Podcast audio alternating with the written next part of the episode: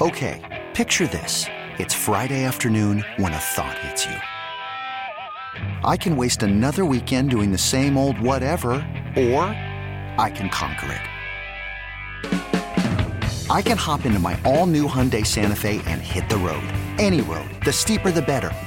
Because my all new Santa Fe is available with HTRAC, all wheel drive, so I can hit the trail without a worry in the world. Heck, with three rows and best in class rear cargo space, I can pack the whole family in with all our gear. We've got available dual wireless charging for our phones, so we'll never lose touch with civilization, and we won't lose touch with the primordial power of Mother Earth. So, which is it?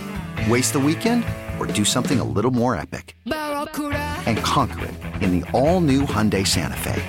Visit HyundaiUSA.com or call 562 for more details. Hyundai, there's joy in every journey. I'm Sandra, and I'm just the professional your small business was looking for. But you didn't hire me because you didn't use LinkedIn jobs. LinkedIn has professionals you can't find anywhere else, including those who aren't actively looking for a new job but might be open to the perfect role, like me. In a given month, over 70% of LinkedIn users don't visit other leading job sites. So if you're not looking on LinkedIn, you'll miss out on great candidates like Sandra. Start hiring professionals like a professional. Post your free job on LinkedIn.com slash recommend today.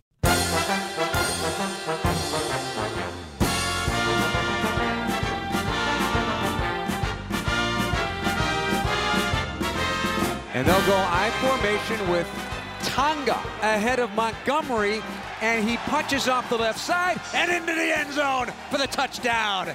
That easy.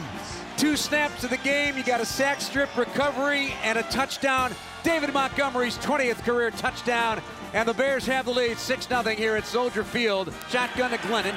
Pockets clean. Throws over the middle. And the pass is tipped and intercepted to Sean Gibson running left. 50 45 40 35, 30, drags a couple of Giants inside the 25 yard line. Bears have taken the ball away on consecutive possessions. A 32 yard return for Deshaun Gibson. Snap to Dalton on fourth down. Staring into the end zone. Coming across left to right. Darnell Mooney, the catch and the touchdown. Touchdown Bears. Tight quarters, zipping from left to right. Mooney the grab from four yards out. On fourth down and a touchdown for the Bears. They lead it 13 0 over the Giants. Snap from the two. Here's the handoff. Montgomery blasting up the middle and into the end zone for the touchdown.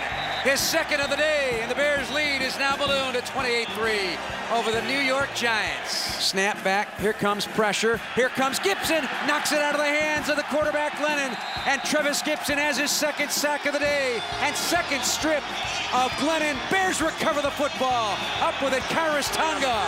Snap back with time. Here comes oh, Quinn. Walks right into it. Quinn's oh, got him wrapped up, and the ball comes out. Ball comes out. Giants have recovered. But Robert Quinn has just picked up sack number 18 in a regular season that has been nothing short of spectacular and has set the Bears single season record for sacks that is held for 37 years by Richard Dent. Six seconds, five seconds, wrapping things up. Uh, defense came to play today, taking the ball away, putting points on the board, helping the offense on short fields. The end result, a wire-to-wire win by the Bears, who took advantage of the first snap of the game defensively to take the ball away, leading to points. And they ran away with this one 29 to 3 here at Soldier Field to get their sixth win of the year and end the home slate with a win for the first time in six games here at Soldier Field. And now it's time for the Scores Post Post Game Show with Anthony Herron and Olin Kreutz on 670 The Score and Audacy Station. A victorious effort. A winning effort out there at Soldier Field today for your Chicago Bears. They got it done. 29 to 20 to 3 was the final score as the Bears take down the New York Giants. Final home game of the season, final game at Soldier Field for this football season. A lot of news will likely still be made here over the next couple of weekends, and the announced attendance out at Soldier Field was uh, was over 59,000. It did not appear the the crowd was was quite that full. Capacity is only 61,000, so it's a bit of a sparse crowd. Uh, the, the, Bears obviously in the midst of a difficult season and uh, weather conditions not the most comfortable out there. But those of you who did go in person, I hope you enjoyed it because there was a fun show that was put on. And we haven't necessarily gotten to say that very much this season. The home games overall have gone better than the away games for the Bears this year, but this was, was one that uh, that pretty much every phase of the game executed at a high level, certainly out executed one of the worst teams in the National Football League, the New York Giants. This is the Post Post Show. I'm Anthony Herron alongside Bears great Olin Kreutz. We're, we're here with you until 630 this evening, taking you up to Sunday night football coverage on the score. That'll be out in Lambeau Field as the Minnesota Vikings face the Green Bay Packers.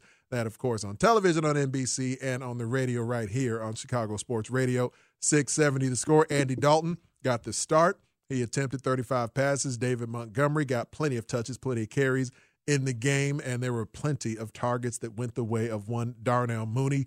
Defense showed up, showed out against former Bears starting quarterback Mike Glennon. He was the the subject of a number of different punchlines throughout the week, but when it comes down to it, whomever the opposing quarterback is, the defense has a job to do, and they did it against Mike Glennon and and that Giants offense. Saquon Barkley did get off a little bit, had a nice day, over 100 yards on the ground for a very talented running back who's had a difficult season in his own right. But you could tell Barkley was running with a little bit of extra urgency. It seemed returning to the scene where his season ending ACL injury took place last season at Soldier Field. But on the whole, Bears dominated most phases of this game. Four takeaways for that defense. And as Jeff Joniak and Tom Thayer let us know in that package that Brandon Fryer put together leading into our show here, Robert Quinn came out with the single season sacks record. Richard Dent had 17 and a half. Robert Quinn now with 18 sacks on the season. There has never been a Chicago Bears pass rusher to have a pass rushing season as productive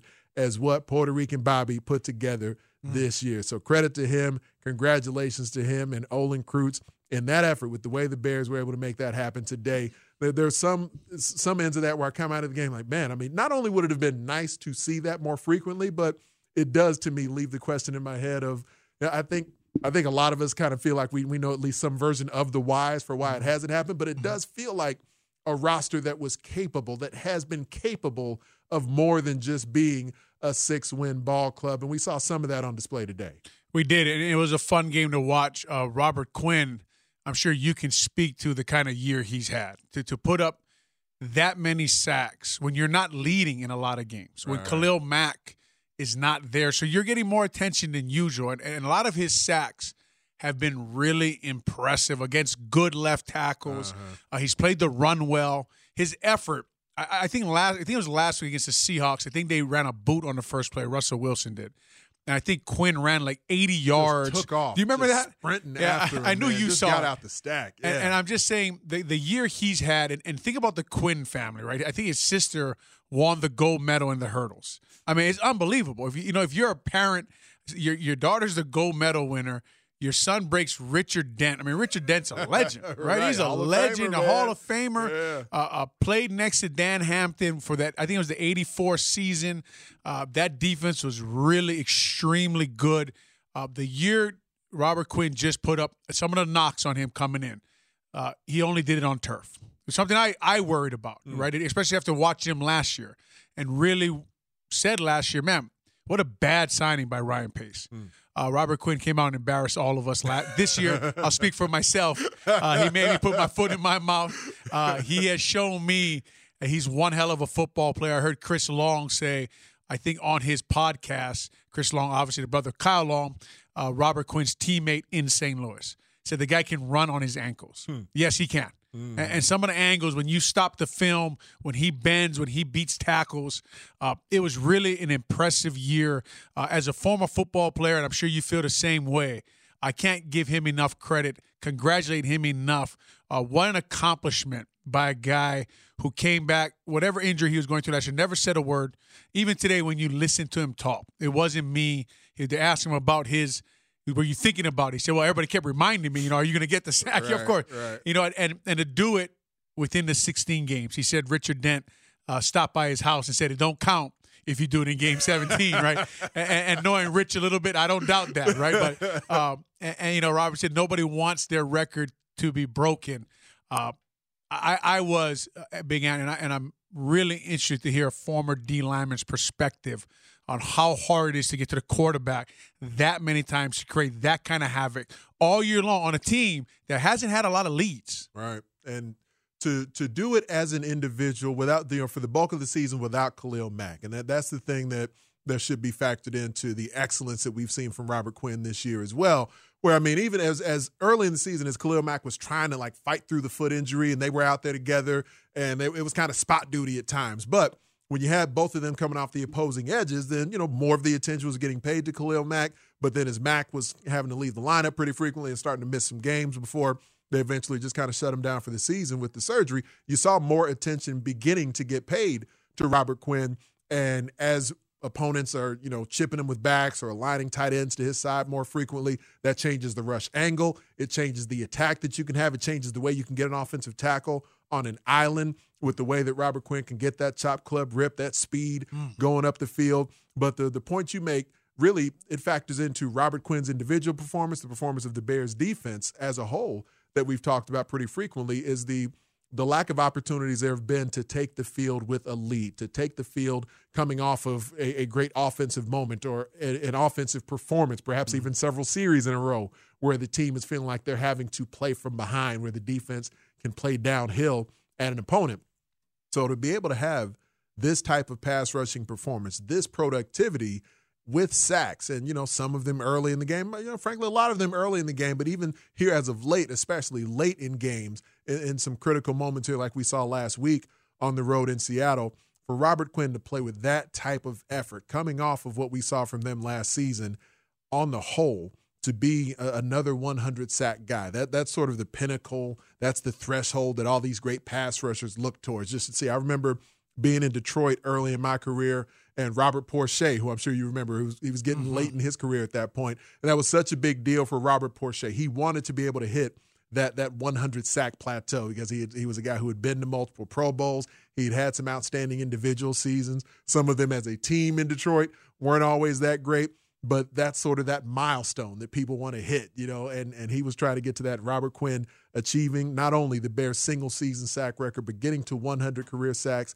and doing it in situations where his his individual productivity as a pass rusher, so many of these sacks in modern football comes where you get teams behind the chains.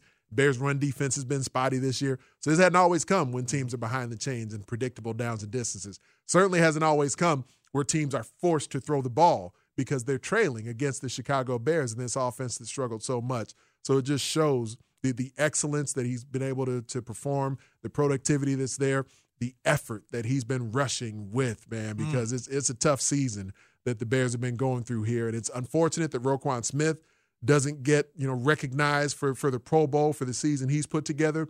And it's nice that Robert Quinn already has has at least gotten the Pro Bowl recognition. And we'll see what other postseason accolades end up coming his way. You know, comeback player of the year mm-hmm. should be up for consideration for that. Perhaps even NFL Defensive Player of the Year consideration for that. You would imagine at least some votes would go his way, mm-hmm. and who knows what happens with uh with T.J. Watt and and things going out there in Pittsburgh. But it, it's quite a response from what we saw last season and the effort that's necessary for that type of finish. Talking about Chris Long's podcast, and you know what it's like when you're when you're trying to pass protect and you have that pass rush who's able to with that low pad level, turn the corner. Like an ice skater turning the corner, man. Right, I mean, man. Uh, j- just to trying to put into context because the Bears year hasn't hasn't been good.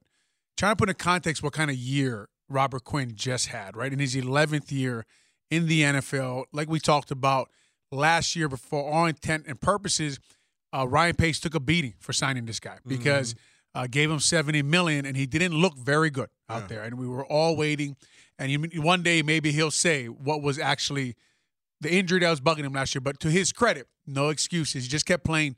Uh, came back this year, you know, when he would rip under on run plays, uh, he was almost unstoppable, right? Mm-hmm. And he'd get up the field, uh, bend the corner, uh, like you're saying. I, I I've told the story before that I went to that O line masterminds out there in Texas, run by Duke Manyweather, and all the tackles were talking.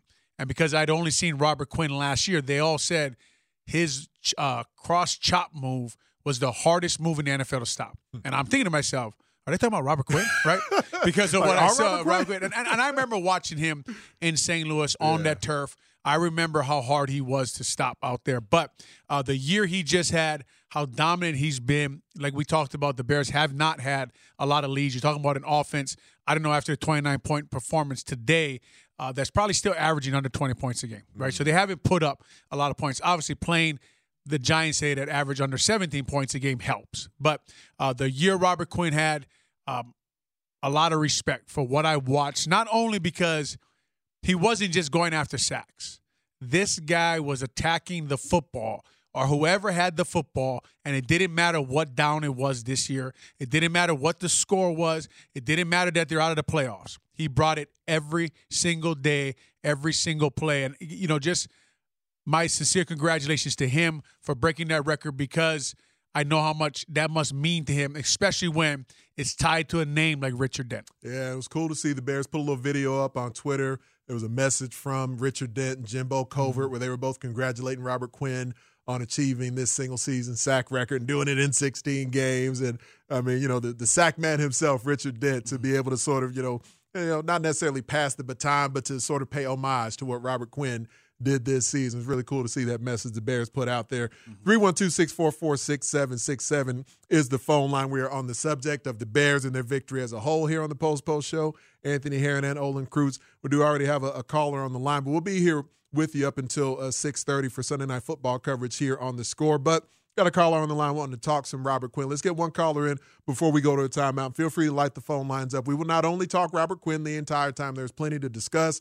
And we did have the Andy Dalton start that took place today. Everyone, I'm sure, is of course hoping to see Justin Fields take the field again next week. But we'll get into a lot of things. But I think there, there's a caller on the line who apparently wants to talk some Robert Quinn. So let's get that in before we get to our first time out. What's happening? You got Anthony and Olin.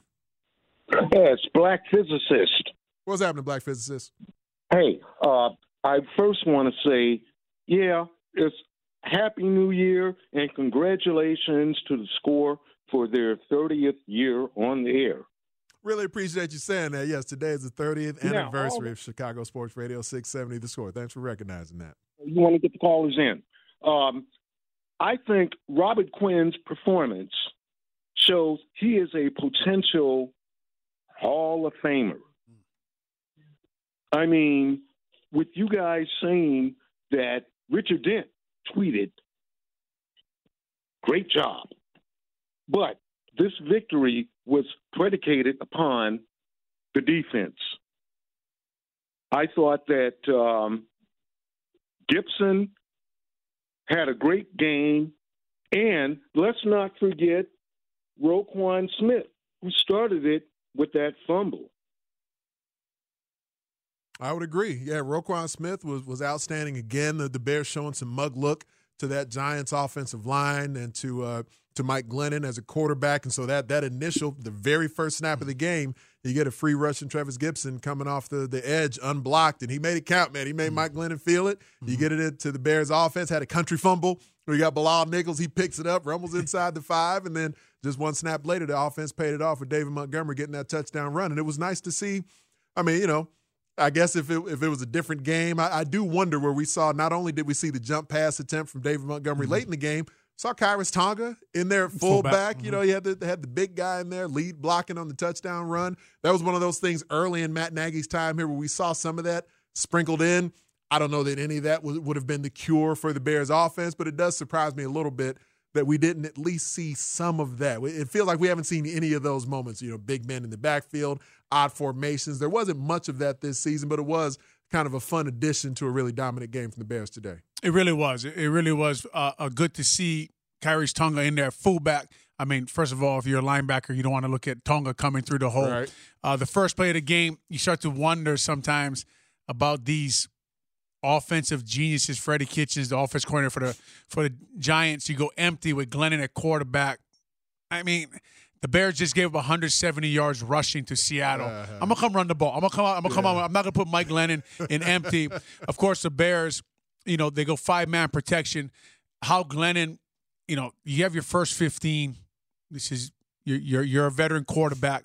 You know if they walk Roquan up, Travis Gipson. But anyway, we'll, t- we'll take the free sack. We'll take the free fumble. Bilal Nichols scoops. And, and like you said, uh, they go in from the two yard line down in I formation. Why Coach Nagy went away from those fun plays?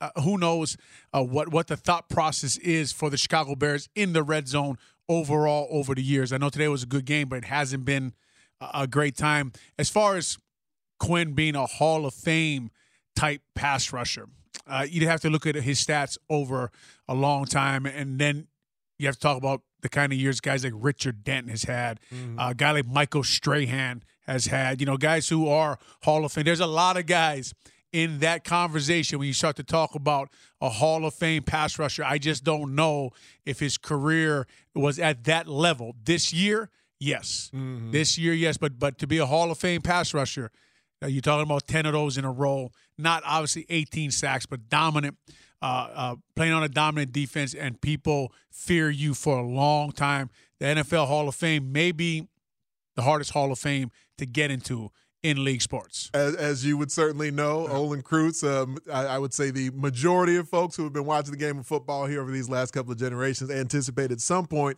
the man sitting across from me will be in the Pro Football Hall of Fame. Teammate Lance Briggs, gotten to, to spend a lot of time with Lance. Also, other Hall of Fame caliber Bears who have been here and done great things for this organization we're discussing right now. Anticipate more of that being on the way. But Robert Quinn, you know, the numbers are there, so the discussion will probably happen. You know, when you have a 19 sack season and an 18 sack season and you hit that that 100 sack threshold, then yeah, I, I, think the discussion will certainly be there for Robert Quinn. Is he a guy who has been, you know, perennially in that that defensive player of the year discussion? It doesn't feel like that's come up for Robert Quinn much in his career overall. That doesn't take anything away from the excellence that's there, but you know, the, his resume certainly isn't complete yet at this moment. So we'll, we'll see. But as of today, you know, may, may be a little difficult for him to try to get there. But a good call starting things out from Black Physicists there. And he did reference also the 30th anniversary of 670 The Score. We'll be able to discuss some of that over the course of the next one hour plus, taking you up to Sunday night football coverage here on the Post Post Show. Anthony Herron and Olin Kreutz on Chicago Sports Radio, 670 The Score. Great that we got the win. Um, then to do that, to break the record, uh, makes it a little uh, you can enjoy it a lot better because you have you know the you have the win so you can actually everyone can actually enjoy something in the locker room and now back to the post post game show with anthony herron and olin kreutz on 670 the score and Audacy station robert quinn breaking the bears single season sack record and as always you know very very monotone very matter of fact about it he did get the game ball over on uh, Fox 32, we had Caitlin Sharkey. She was over at Soldier Field, and, and Sharkey was saying how, you know, they were out there in the tunnel area. She saw Robert Quinn just kind of carrying the game ball out of there as he was on his way to his vehicle. So it was nice to see his uh, his teammates honoring him. That moment, Matt Nagy takes the time out to allow Robert Quinn and his teammates to sort of soak that in once he did finally achieve the records. A couple times early in the game where it looked like he was going to have a chance at getting that sack. One time where Mike Glennon just kind of flipped it over to Devontae Booker where he was in the grasp of Robert Quinn. But once the record was assured, nice touch by Matt Nagy to uh, to have that timeout be taken and and just kind of let everybody honor Robert Quinn for a moment. 312-644-6767 is the phone line if you want to give us a call here the Post Post Show on Chicago Sports Radio 670. The score, Anthony Herron and Olin Kreutz taking you up to Sunday Night Football coverage here on the score as the Green Bay Packers will host the Minnesota Vikings. So we got some time to kind of spread our wings and talk about what's happening not only on the whole season with the Bears, certainly what we saw today. And, uh, and one of those things was uh, certainly something we discussed on our post game show. And I'm sure you guys probably got into it over on NBC Sports Chicago with the football after show as well. The, the youth movement and, and what factors into that and how much, you know, franchises maybe go all in on the youth movement versus having veterans in the lineup. Bruce Irvin, you know, has been getting reps off the edge for the Bears. You obviously have Travis Gipson had a two sack day today. So it was nice to see that. And it took until very late in the game until we saw both rookie tackles mm-hmm. out there together, and Teven Jenkins at left tackle and Larry Borom at right tackle. And Matt Nagy was asked after the game by the media specifically about why did you get, you know, Jason Peters healthy now? You got this great player, but what's he getting the start for over the rookie? Matt Nagy addressed that. Well, again, a few things. Um, all these guys, whether they're coming off an injury, coming back from an injury, um, you start on the left side with with Jason. You know, Jason's been our starter this entire year.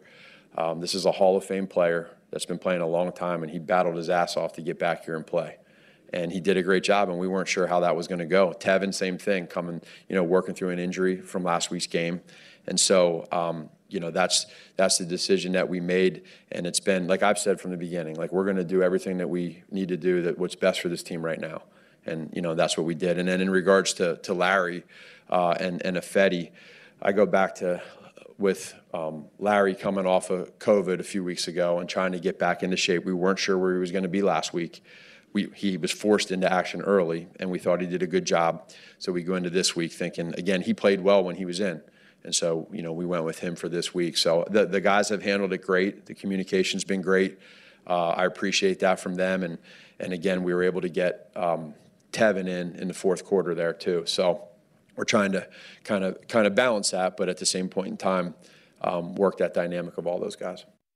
And Olin, um, I was on, I think it was on Tuesday. I was on with Hub for a few hours in the afternoon, and the best guess I could give, looking back to last week, where Germain Ifedi starts over Larry Borom, and you know, like Matt Nagy just referenced there, where Borom's coming coming off of COVID, and we heard Allen Robinson talked about a little bit this week, where he's lost ten pounds and you know wasn't sure his conditioning would be at, and you know a lot of people in this kind of young, healthy demographic that that NFL players are in extremely unaffected by it, some more affected than others. So the best I could do was was guess. I don't know. Maybe there were some conditioning mm-hmm. concerns for Larry Borom. Mm-hmm. You know, Teven Jenkins. I don't know if it's the shoulder or what, but it does seem like at tackle where now you have seen both young guys, and especially Borom has played well at right tackle. It does. It seems odd at best that that the Bears are, are still starting the, the veteran guys in some of these situations. Yeah, you're you're like stuck trying to explain why they would play Ifedi over Borom. And, and I know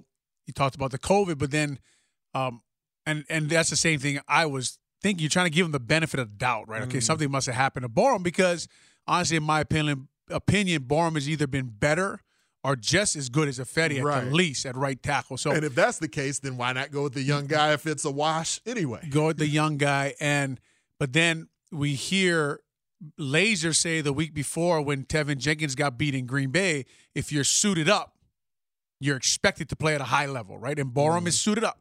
So put him out there, let him start. And then the whole Peters is a Hall of Famer. And, and, and as you know, Big Ant, with guys like that, no one has more respect for Jason Peters than me. Mm. No one has more respect for what he's done this year than me coming off the fishing boat. Remember, the Bears' plan was Teven Jenkins at left tackle. Mm. That was their plan.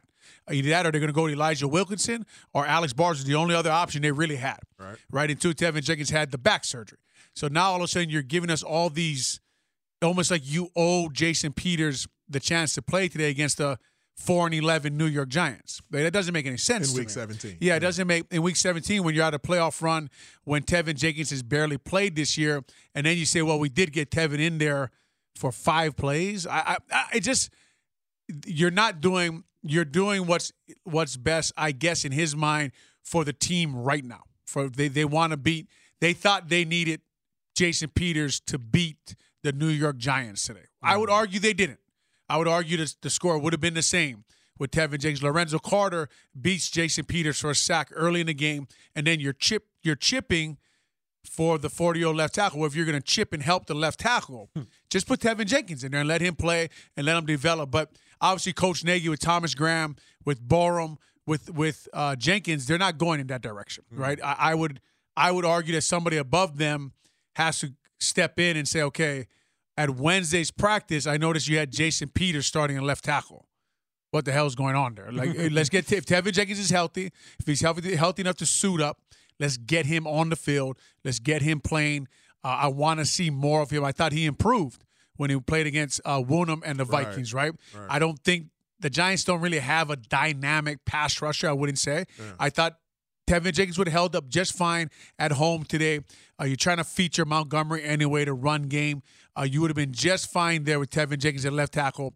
Uh, I don't I don't agree with the decision. I don't like the decision, uh, but the, and their reasons don't make much sense to me. And Matt Nagy didn't say anything about the shoulder, you know, mm. as a concern or anything like that. Like even if it was, well, you know, he's coming off the shoulder issue, and you know we didn't want to start him, but he's there for an emergency or something like that. Well, one thing I'm curious about, we got some calls on the line also 312 644 6767. It looks like one of them wants to talk specifically on this topic, but I, I do I want to follow up just your thoughts here. Obviously, you've been that guy who who has been the the veteran leader on this Bears franchise. You've gotten to the latter stages of your career with multiple franchises, and I'm wondering if, and you know, who knows? Like Matt Nagy was even asked about this potentially being his last game coaching at Soldier Field, but franchise as a whole, in is is there anything to wanting to pay the respect to to veteran players and not mm-hmm. feel like you're just sort of shoving a great player aside, you know, and, right. and whether or not that's something that festers or people talking around the league.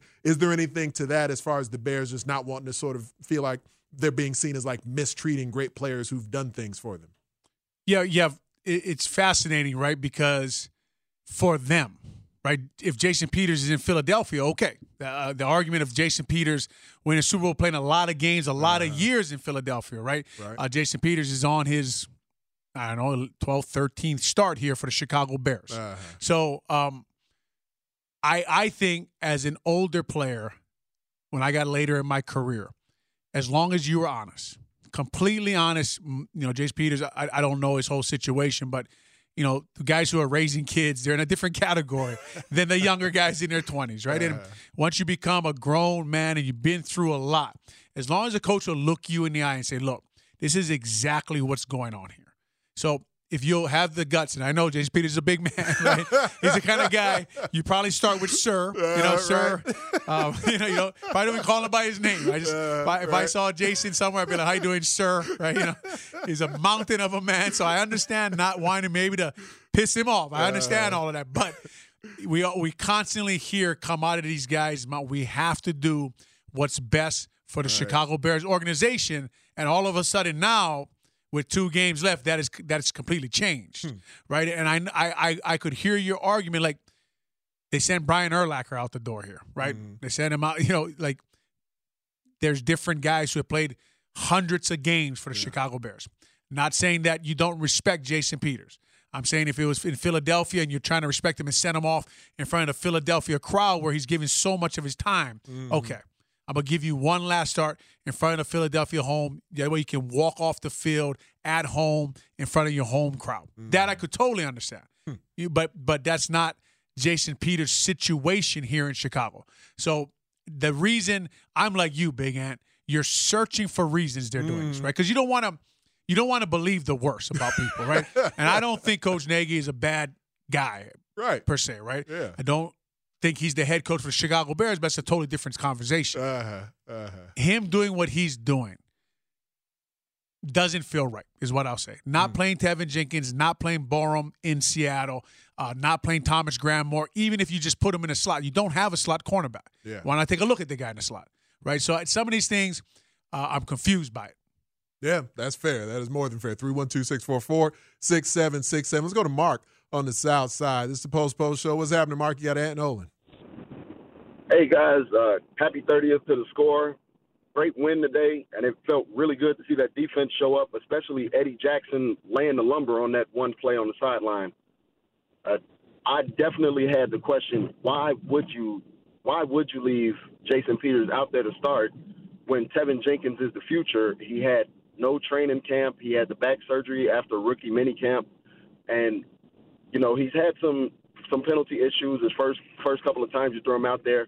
Why wouldn't you just let him go out there? You know, get his timing, put some more put him some more of him on film, so that whoever the offensive line coach or the head coach is next year, they can see, okay, he did this, he did this. We can clean this up, so that you can make him that blind side protector that you want him to be, instead of Jason Peters, who next year he's going to be you know, listening and watching Bears games with the rest of us back out on his fishing boat enjoying life, waiting for that call from Canton.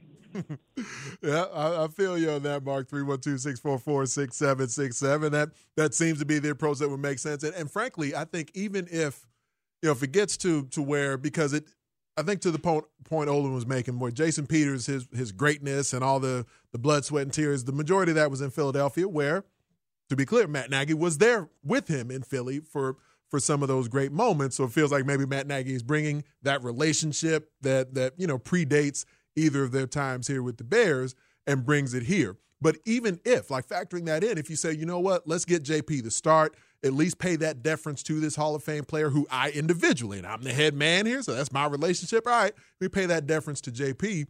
once you get control of the game. Like, why is it just the last series of the game where Teven Jenkins gets in as opposed to, you know, at halftime or something like that, where you kind of got things locked up and get get the youngster a whole lot of work, assuming he is healthy and everything. And again, Matt Nagy didn't say anything about health being a concern afterwards. So it did seem like you have a guy who, and to be clear, like Owens talked about it a bunch. We've addressed it on this show and certainly addressed it on others here. Jason Peters has played well. I mean, phenomenally well for a guy 39, 40 years old. yeah. That being said, this point in the season, you're out of the playoffs and everything else. Is that what's in the best interest of the Bears? Kind of like mm-hmm. Bruce Irvin getting a bunch of tick last week when Travis Gipson is a guy who needs that work, who has shown so some of these flashes yeah. that we saw today. It, it's just been a little frustrating watching it. Obviously, you know, if if it's just out of if Nagy just said, "Man, I just have so much respect for Jason Peters as a player. I just could not play him if he." Okay, cool, man. but that's not. But don't. But that's not what's best for the organization. It's right. just not. And um, you have to wonder on the side if you were if you were 100 percent sure you were going to be the coach next year. Is that what you would be doing? Would you not be playing Teven Jenkins so you get a look at him so you know you have to develop him to be your left tackle or do I have to find a left tackle next year, right? Because Jason Peters is not going to be your left tackle at 40 years old next year. So you're going to have, if Teven Jenkins isn't your guy, you don't have an answer to protect the most important player in your franchise, which is Justin Fields, right? So then you have to, going into the offseason, you would say left tackle is their number one priority. I wonder if this points to a question I definitely want us to get to. So this is probably a good time. We'll take a time out and come back because the, the topic of Matt Nagy's job security has been there throughout the entire season. The threshold that, to me at least, was going to be the first time where it made any sense was was last week with this new rule the NFL put in place that you and I have discussed on the Post Post show before. Two weeks to go, you can start interviewing other head coaches. Matt Nagy has not been relieved of his duties. Doesn't seem like that's likely to happen. I mean, what's the point doing it one game to go if you didn't do it with two games to go? Mm-hmm. But is there any legitimate negative to it? And my my answer – usually is what's what's the point in firing a coach really early in the season? Mm-hmm. But we are at this point now, and I wonder if this topic that we're on right now is perhaps an example of whatever negative could be there between having a, a head coach in place who you're not confident will still be your guy next season. Let's take a timeout and, and we can address that. It's not not the most fun topic in the world, but it is certainly where we're at with this Bears franchise right now. We'll do that and we'll keep taking calls at 312- 644 6767. It's Post Post Show with Olin Kreutz and Anthony Herron on Chicago Sports Radio, 670 The Score. For me, I take it day by day. If it if it goes that way, then it's uh, it's meant to be. And I just it's uh, at the same point in time, I'm so stuck in today's game and the feeling that I have that I, I don't even have time to to really. I haven't thought about that. Maybe I will down the road if that was to happen. If not, I'm. Uh, I'm just going to do exactly what I've been doing all year long, and that's prepping for Minnesota. And now back to more post post game show on the score with Anthony Herron and Olin Kreutz. Definitely not easy. And Matt Nagy's handled those moments, those questions well.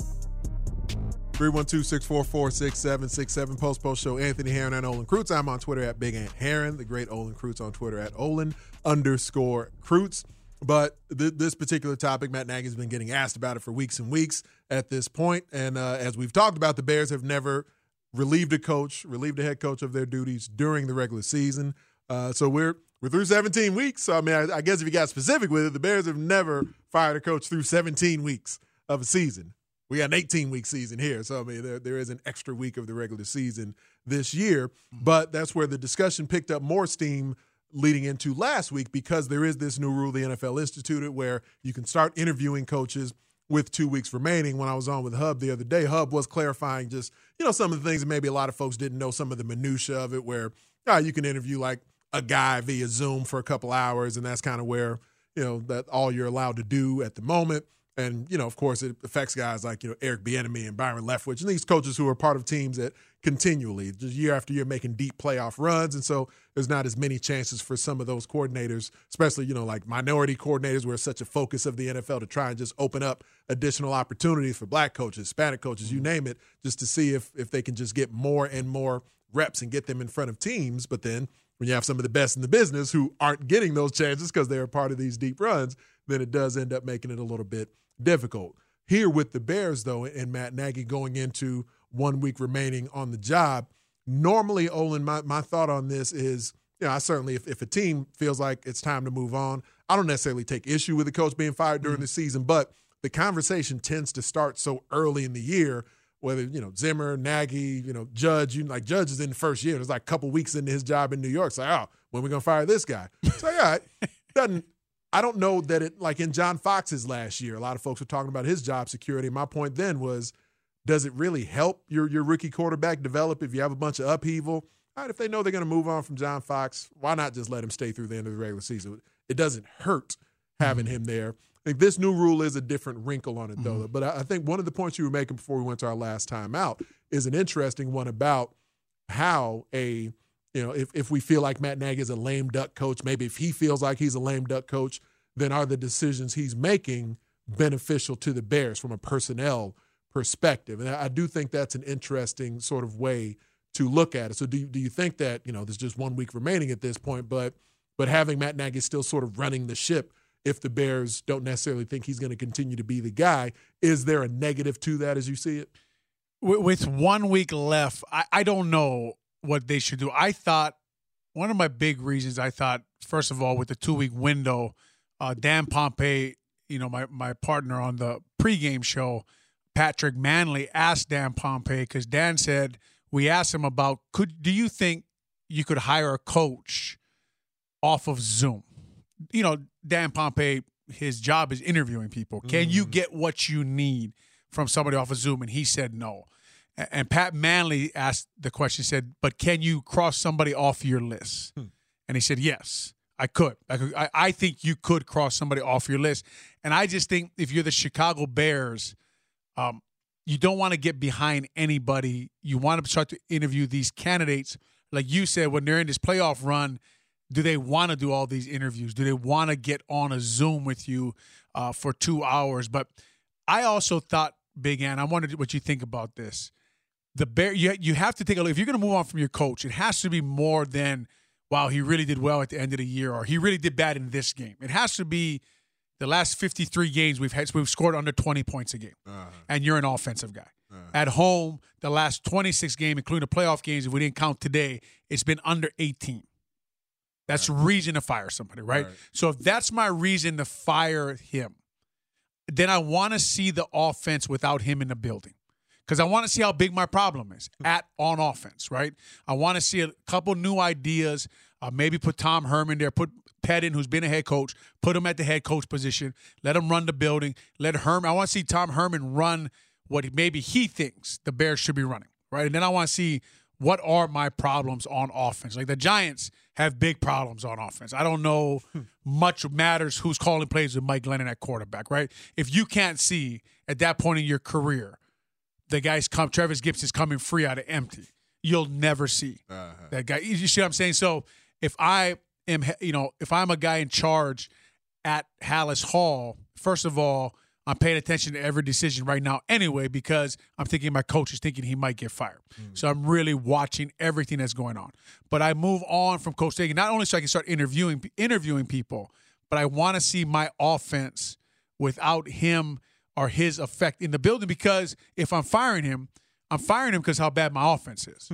Right? But I want to see how big the problem actually is. How is do I have to get new players, or is it a really is a scheme thing? Still have Bill Lazor, who, yeah. who's going to be there regardless, too. Right. I mean, well, I mean, I'd probably, I'd probably move on. I'd probably fire Lazor and and and Nagy, right? I'd probably uh, fire Nagy and right. I'd probably get rid of DeFilippo too. I get them all three of them out of the building. And just to be honest, if you're asking somebody me, got to run the quarterback room. Henry Burris is there. Don't worry about it. I already, I got you covered. I got Henry Burris there to run the quarterback room. Right. I got Snyder. Right. I got. Yeah. I got Herman, Dalton. I got Foles. I got Herman. I got you know how many bunch of offensive guys. I got a lot of quarterback. I'm not worried about the quarterback position. There's no shortage yeah. of quarterback. If, if Juan Castillo had to go, I'd be in trouble, right? Because there's no. Like, I'm not worried about the quarterback position, Big Ant. So uh, uh, I just I want to see them with different ideas, and, right. and like you're saying Nagy, DeFilippo, Lazor. Uh, they remind me of that Spider-Man gif where the Spider-Mans are pointing at each other. Yeah, right. To me, they're the same guy, yeah. right? So uh, that's why in 2019 when he hired them, it was baffling to me. I didn't know like where's the different ideas or, Mm-hmm. or how is the offense changing? It, he was saying no, there's no problem with the scheme. You know, you you you, saw a shovel pass today on, on second and two, right? We, we, we saw a lot, a lot of the Cole Kmet. We saw a lot of same, but uh, that would be that would be my reasoning behind not only to get a jump on it, but just to see my offense operate without that affecting the building. Mm-hmm. 312 644 6767. Let's go out to the phone lines. Talk to uh to uh Rosal, who wants to talk about this Bears defense on the Post Post Show on Chicago Sports Radio 670 the score. What's happening? Hey, caller, you got Anthony and Olin. What's happening? This is Roberto. Roberto, okay. Hey, what's happening, Roberto? Sorry about that. You got Anthony and Olin. What's up? And nothing much, man. Just wanted to make sure that uh, you know we're talking about the Bears moving on and getting better. But uh, the thing that I'm worried about is they're going to replace, they're going to trade off Quinn and Mack to fix the offense, and then we're going to have another problem with the defense next year, the year after that. Now that they're gelling and becoming a strong team and becoming uh, a, a good defensive team, now we're going to switch one problem for another, and, and I'm I'm terrified to see that the Bears are going to go down the same road now with the offense, with the defense that they've had in the office in the past. Yeah, that, that's a I'd say that's a valid concern, Roberto, because the there's so much money that's been invested in the Bears defense, and so for them to create some cap space, for them to potentially move on from some guys who are getting a little bit older and very expensive. We don't anticipate Akiem Hicks, and Akiem Hicks doesn't anticipate Akiem Hicks being back here next season. You got some really, you know, you got 70 million over here, 100 million over there off the opposing edges for your pass rushers, so it's going to be hard to keep both of them. You know, who knows, man? Maybe not either of them, just depending on what the what next season's regime, whether it's a new regime, partially new regime, completely same guys, whoever's running things going into next season, that's going to be a lot of money invested in the defensive front. So there's some moves that are going to have to be made there. Are you going to have to pay Roquan Smith? You have a year of control that remains there, but probably makes sense to get something done sooner than later on that side of things so you know exactly what your cap situation is going to be moving forward. So it sounds like the point Roberto was making is do, do things just flop in the complete opposite direction where you had all this defensive investment? Does that just mean they're going to go like all offense investing and then you're going to be a lopsided squad in that direction moving forward? Yeah, and, and it's a really good question, and, and I hope I don't butcher this because we all know I don't know sayings very well. But um, if you don't study your history, you're doomed to repeat it, right? And Trestman came in, Yeah, and and they went with the Brandon Marshall, um, the tight end. Now I'm forgetting his name, but uh, they went with him. Uh, they've changed it to the offense. Jay Cutler, they had a really good offense, and Mel Tucker was a defensive coordinator, and Urlacher moved on, and their their their defense was really bad for a couple of years. So if they'll study their history and not make the same mistakes, I mean, obviously there's different decisions to make, but like Roberto's talking about, uh, you do have to worry about that, right? You do have to worry about. You don't want to get uh, really bad on defense, especially here in Chicago where the weather turns bad, where you got to play good defense. Uh, Sean Desai, to me, really, I've been impressed this year. I didn't think that was the smartest decision they made when they moved on from Pagano and gave a young Sean Desai uh, that job. But uh, Kyle Shanahan, McVay, I thought kind of took it to him, right? They, they, but we all have to learn and get better at what Yeah. we're doing. And I think he learned from those games, from going against really, really good offense coordinators who most people would consider McVay and Kyle Shanahan really good offense coordinators. I thought he got better as the year went on. I thought he found out um, how to make up for a bad secondary, uh, how to make up for a lack of a pass rush, uh, putting in different pass rushes, different looks. Uh, you know, obviously, Big Ant, I don't know for sure, but I think when they go empty today, that's an auto blitz by Roquan Smith. If they go empty, you walk up, you go. Nice mm-hmm. design. I mean, as much as I kill Glennon for not seeing it, nice thought, nice design by Right. Sean Desai. Look, if these guys go empty, I want you to walk up, Make them stop. make it. them stop. They're going to be concentrating on Robert Quinn, uh-huh. right? They're going to want to stop Robert Quinn on their side. Why don't you walk up on the other side? The most we'll get is a one-on-one for Robert Quinn because now they can't slide everybody to him. So mm. I thought that was smart by him, but been impressed by him. But a very good point by Roberto because that has happened to the Chicago Bears in this decade already. Not this Mm-hmm. time, last decade, but uh, in a recent time, that has happened to them. So they have to be careful about that. Right. The the investment on that particular side of the ball, the head coach, you know, whoever comes in, whether it's going from, you know, having you know, from Lovie to Trestman to John Fox to Nagy, seems like everything does kind of vacillate to the extreme in the opposite direction of what feels like it didn't work the previous time around.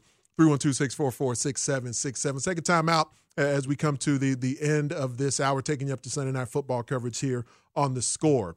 The youth on this roster that we've been talking about throughout this show here, some of it was on display today. And there's really just one game that remains here for this season for some of these young cats to try and prove what they can be, perhaps get the organization comfortable in what they believe they will be moving forward. And that's going to be important as you get ready to face the Minnesota Vikings next week. I wonder what Olin thinks about that. I'll certainly share my thoughts on that about guys like Darnell Mooney, Cole Kmet, Travis Gipson, these offensive tackles. There's some young guys who have gotten their tick as of late, and hopefully we'll see Justin Fields back out there next week. The youth on this Chicago Bears roster, where do we see it at right now? What will we see from it next week, and what does it mean headed towards next season? Love your thoughts on that as well at 312 644 6767. This Post Post Show with Anthony Herron and Olin Kreutz on Chicago Sports Radio, 670 The Score. I think I really learned how to be a vet as a young guy. You know, these guys, they take real good care of their body, always on time. You know, they're just on top of their stuff to a T. And, you know, I'm obviously in the outside linebacker room and I get to watch that and just watching those guys, how they approach practice, how they approach the mental part of the game, film. There's been a lot of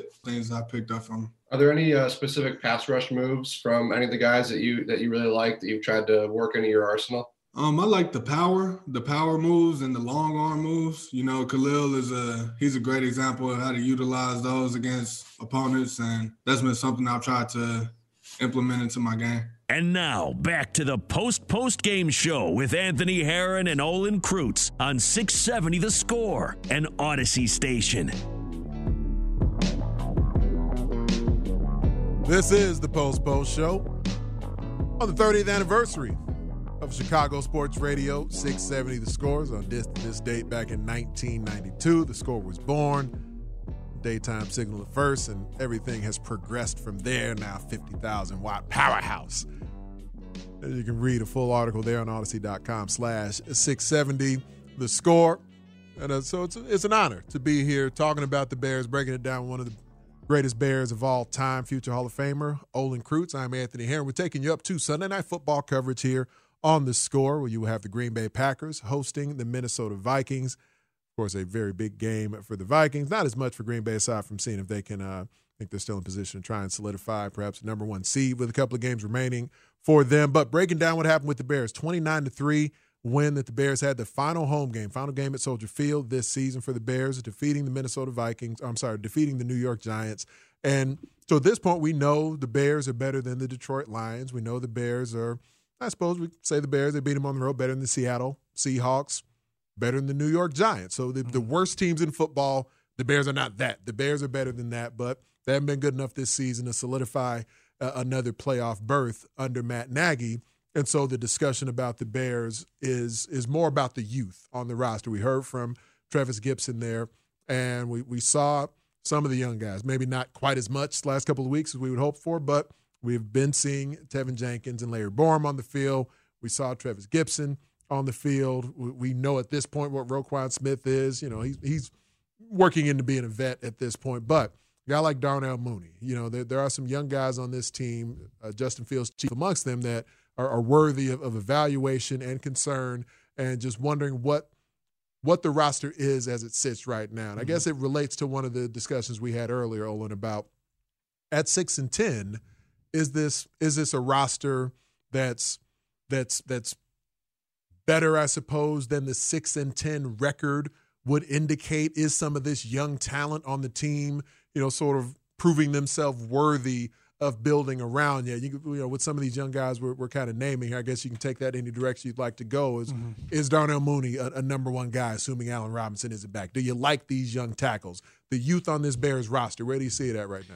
Yeah, uh, you know, if, if you look at the the youth on this roster, when you look at offensively, first of all, they just haven't been able to score enough points. Period. Right. So no matter I like David Montgomery. I think he gives you an identity on offense. I think he's a tough running back.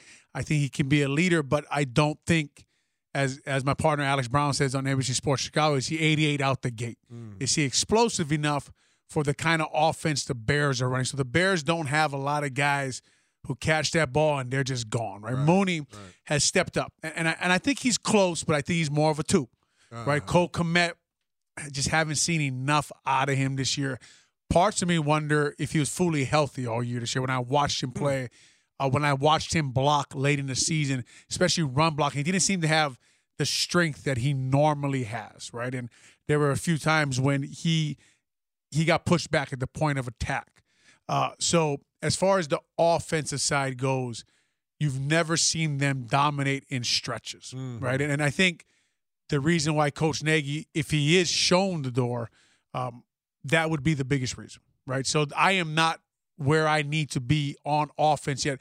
I think these guys, the guys you mentioned, are worth developing, right? They're worth um, taking my time to see, okay, can I get them in the weight room? What do they have to do in the offseason to take the next step? Because the biggest problem I see on the Bears offense is there's no pro bowlers to say. There's no all pros. There's Yeah. no difference. There's no guys to be good to score points.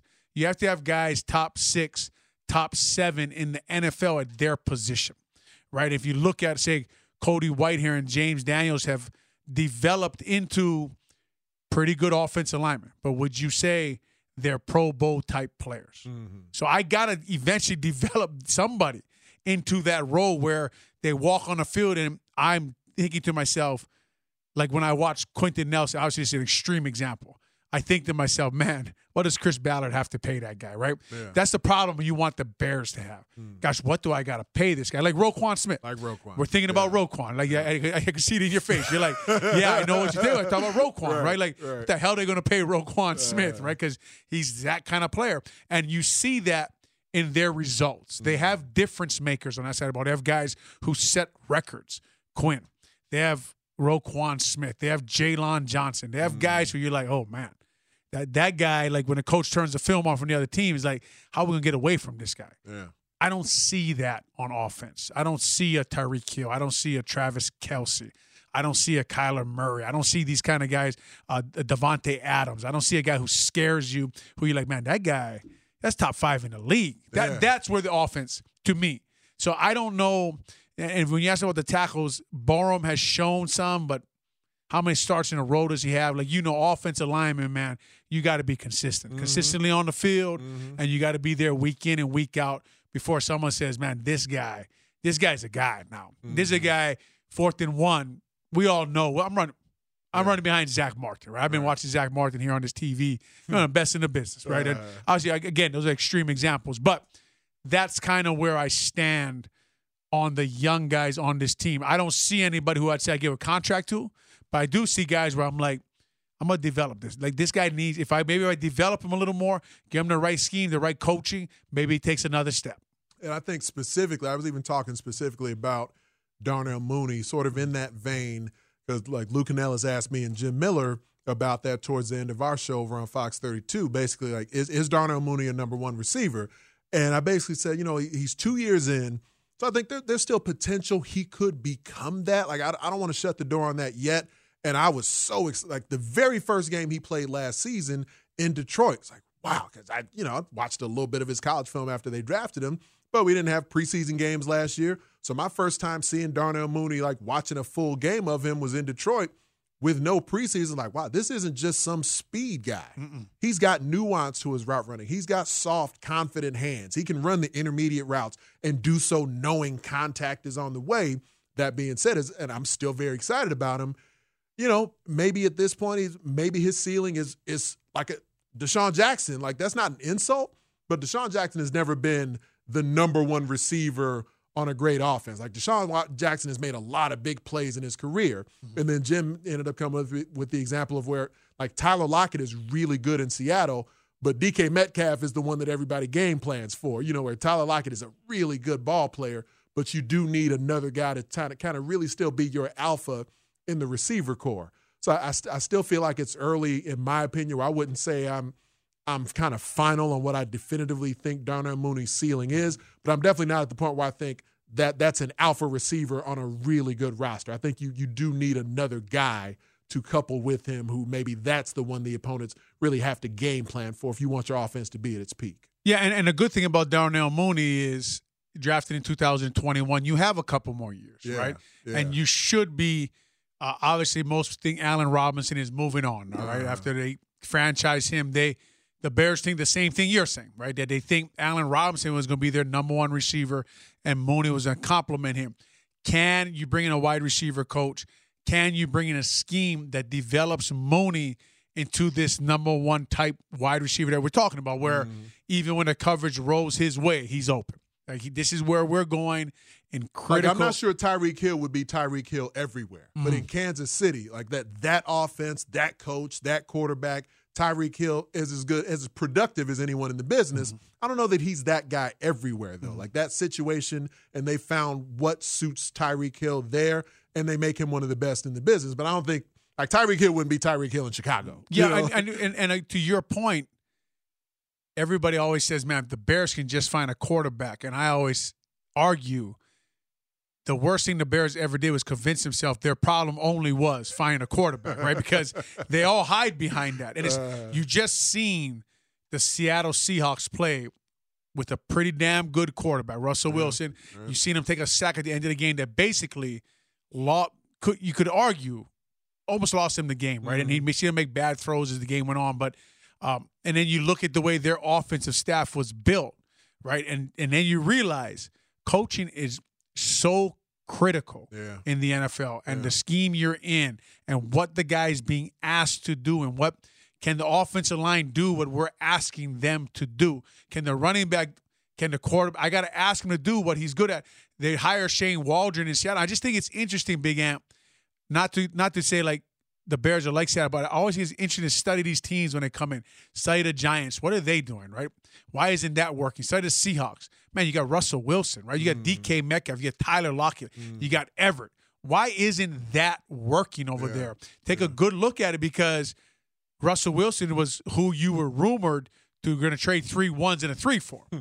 right? So they built this offensive staff now since Darrell Bevell left. They've built two staffs around him and haven't got what they wanted out of this guy. Yeah. So you have to be really careful saying, then all we need is a quarterback. now you need more than that. And to to your point of uh, Tyreek Hill, M- Darnell Mooney, uh, is he a number one now? No. Would I pay him number one money now? No, but I don't have to. He's about where he needs to be in his career while he's developing to become hopefully my number one. And your your point about Cole Kmet, completely agree in, in, the run phase of things. And I even think as a pass receiver, I would love to see like if there's anything for Cole Kmet, you know, there's still a regular season game remaining, but you know we'll, we'll see what happens with next weekend. You know, the game may be moved. Who knows what's happening with post post? I'd love to to break some of this down with Olin in, in some some detail getting into the minutia of even Cole Kmet, where he's mm-hmm. had some moments here through just a couple of seasons with the Bears. I would love to see him take the offseason, like the, the, the strength and the run phase, and and you know he's going to have to be matched up one on one in pass protection on occasion. That's life in the NFL. Tight ends are in those situations sometimes, even against really good pass rushers. But mm-hmm. your top tight ends in the business are not just threats, but they're they're they're like matchup nightmares mm-hmm. for the opponent. And, and Cole Kmet isn't necessarily creating that type of separation. I don't know that he'll be able to develop that type of suddenness, but what I do think can still allow him to be an even better threat in the passing game, he's too much of a body catcher. Mm-hmm. And I, that, that comes up a lot of times where the passes we see him drop this season is Cole Kmet letting the football get into his body. And I'm, you know, certainly never caught a pass and I've caught one pass in a game in my entire life. So I'm not going to sit here and act like, you know, I'm the the the source on what makes receivers great. But when you see the the best do it, whether it's receiver, tight end, even you know, throw David Montgomery as a running back, like one of the better pass catching running backs in the game right now, they're not letting the ball get into their body as free nearly as frequently as Cole Kmet does. So just a young guy, just in a you know something that just that that is key to his position that can make him a better football mm-hmm. player. Cole Kmet's got to stop letting the ball get into his body because that's where a lot of these drops that we see him have come into it, where it's just here it is, third down on the first series of the game. Let's throw it to Cole, and Cole's trying to catch it with his elbow. Mm-hmm. Extend your hands, man. Get your hands away from your body and confidently snatch it. And that's what you see, you know, Travis Kelce and Rob Gronkowski, like the best in the business are doing that, even when they don't have that elite separation. I, maybe those elite separation skills, that suddenness may not develop for Cole Kmet.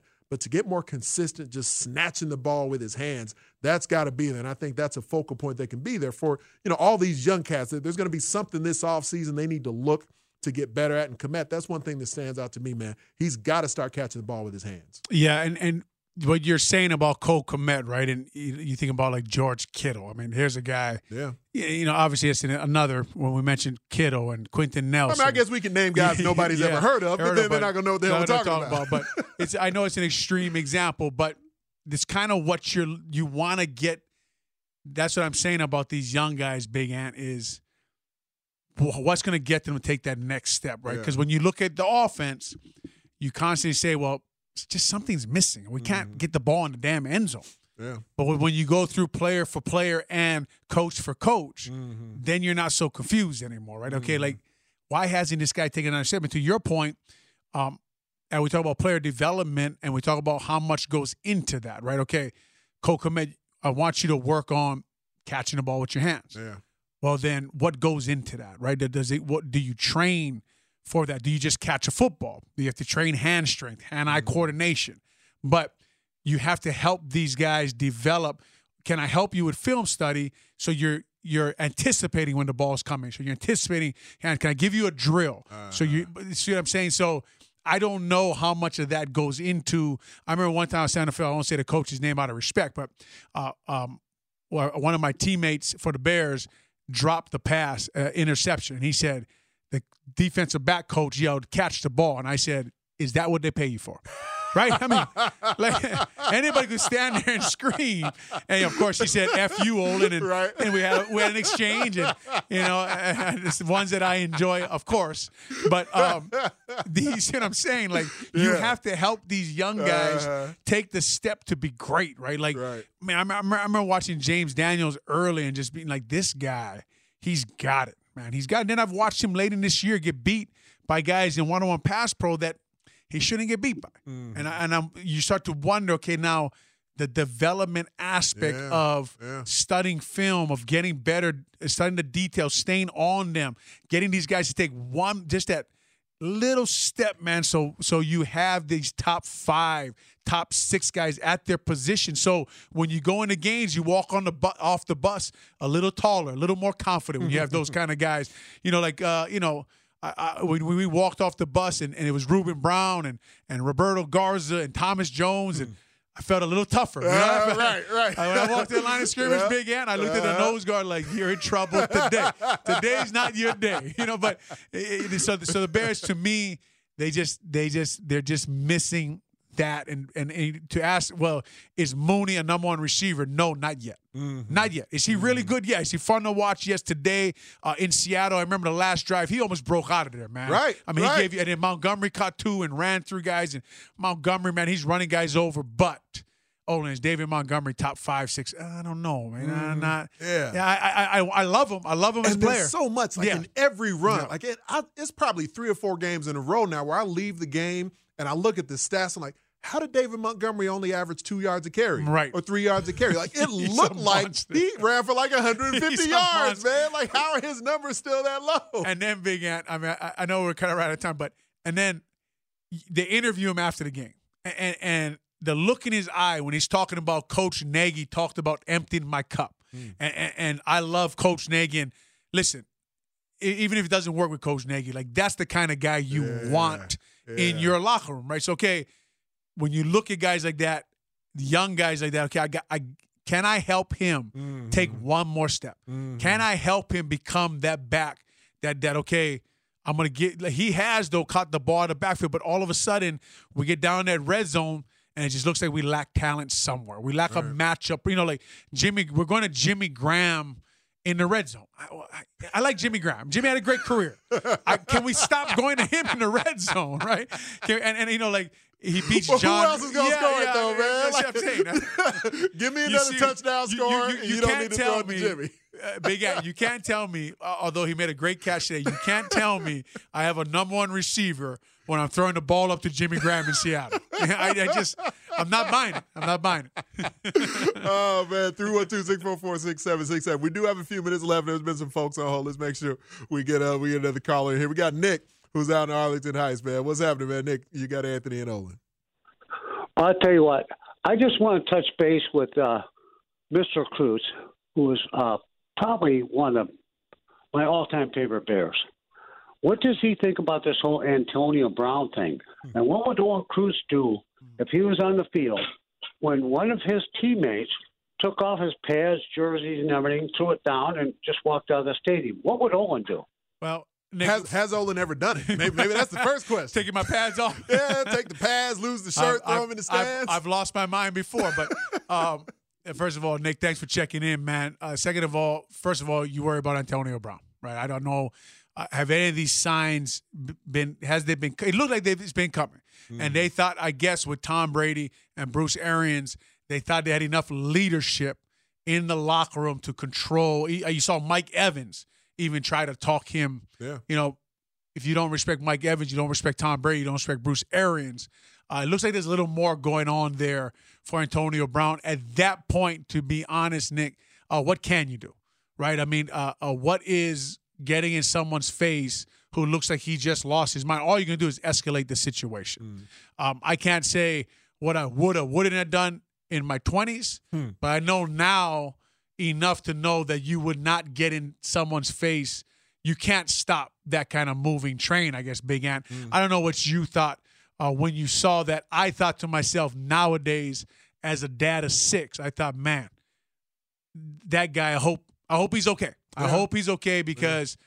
You know, when you throw your pads in the stands and uh, you look, you look like you've, you need you have mental health issues or whatever may be going on. Right. And we know Antonio Brown has been reported that he's gone through some things. So I'm trying to be careful here mm-hmm. with what you say because I don't know if there's a bigger problem there. Yeah, yeah. You, you never know what's happening in somebody's private life. We've all seen, you know, plenty of stories of, you know, players who've gone through, you know, some of them great players, some of them players you never heard of, but just coming through this game and you, you know, you kind of just get cycled through the system a little bit and then your career's done and then, you know, kind of find out what – what guys were dealing with afterwards. And sometimes it's you know not always the the best finish when a career. And we certainly hope that uh that there's nothing like that that awaits Antonio Brown. But mm-hmm. I think that's a that's a great observation on your part. Just to you, you have no idea what he is truly going through. We do know what reportedly he's put some of the people in his life through. Certainly what he has put a couple of the the NFL teams that he's been mm-hmm. with through. But but in the end, you know, he's no longer with the Tampa Bay Buccaneers. That's something that Bruce Arians did specifically clarify afterwards. You just hope there's some people in Antonio Brown's life who who will be able to uh, to get him whatever help that he that he does yeah, and, need. And, and, and let's also say this, Big Ant. If you are the Tampa Bay Buccaneers, even though you're done with him on the football side, I think you're still responsible for Antonio Brown as a person. Mm. I think you still have to provide him and make sure he's okay. I, th- I think you got to surround him tonight, tomorrow, even within the next month, yeah. and make sure that you you have enough people on staff every NFL team looks out for these kind of problems nowadays mm-hmm. since uh, they have popped up more and more, or they've been reported more and more. Right. And I right. still think, even though Bruce Arians, he's not on the Tampa Bay Buccaneers anymore, uh, the general manager, whoever else is in that building, to me, you still have some responsibility to say, okay, let's make sure this guy's okay though. Mm-hmm. Let's make sure we send somebody to his house, maybe even more than one person, yeah. and say, okay, Antonio, let's sit down. Let's look. You're not going to come back to Tampa Bay, but we're here. We're not leaving. You know, we don't want anybody to get hurt. We don't want you to hurt yourself. Right. We're not going to do anything. We're going to make sure within this next month you're okay. Every squad has some sort of a director of player development or director of player program, someone who is responsible as that liaison who specifically oversees players, what they're doing off the field, what their relationships are between, you know, kind of being that conduit between the front office and the and the locker room and you name it. So yeah, that definitely a great point there. We hope the best for whatever it is Antonio Brown is going through. And in the end, he helped to win a Super Bowl last year, so they just move on in some sort of a mercenary way? We will see. That's how life tends to ride sometimes in the NFL. But with the Chicago Bears, there is a regular season game that remains. For now, it is scheduled for next Sunday at noon. And for now, it is scheduled that Olin Kreutz and myself will be here breaking all of it down with you after the Bears game ends and after the post game show ends. Olin and I will be with you next week. Tomorrow will be a Bears Monday. It will be the day after the 30th anniversary here of 670 The Score. Oh, Olin will be on with Mully and Haugh in the morning. I will be on with Lawrence Holmes in the afternoon. Our thanks to all of you for listening in. Sunday night football coverage on the way with the Green Bay Packers hosting the Minnesota Vikings. Appreciations and salutations for all of you listening in to the Post Post Show on The Score.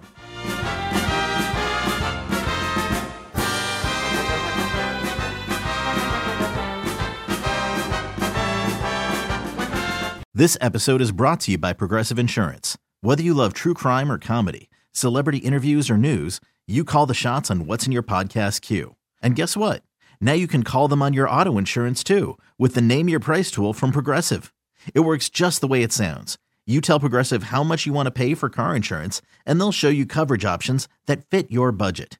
Get your quote today at progressive.com to join the over 28 million drivers who trust Progressive. Progressive Casualty Insurance Company and Affiliates. Price and coverage match limited by state law. Okay, picture this. It's Friday afternoon when a thought hits you. I can spend another weekend doing the same old whatever, or I can hop into my all new Hyundai Santa Fe and hit the road. With available HTRAC, all wheel drive, and three row seating, my whole family can head deep into the wild. Conquer the weekend in the all new Hyundai Santa Fe. Visit HyundaiUSA.com or call 562 for more details. Hyundai, there's joy in every journey.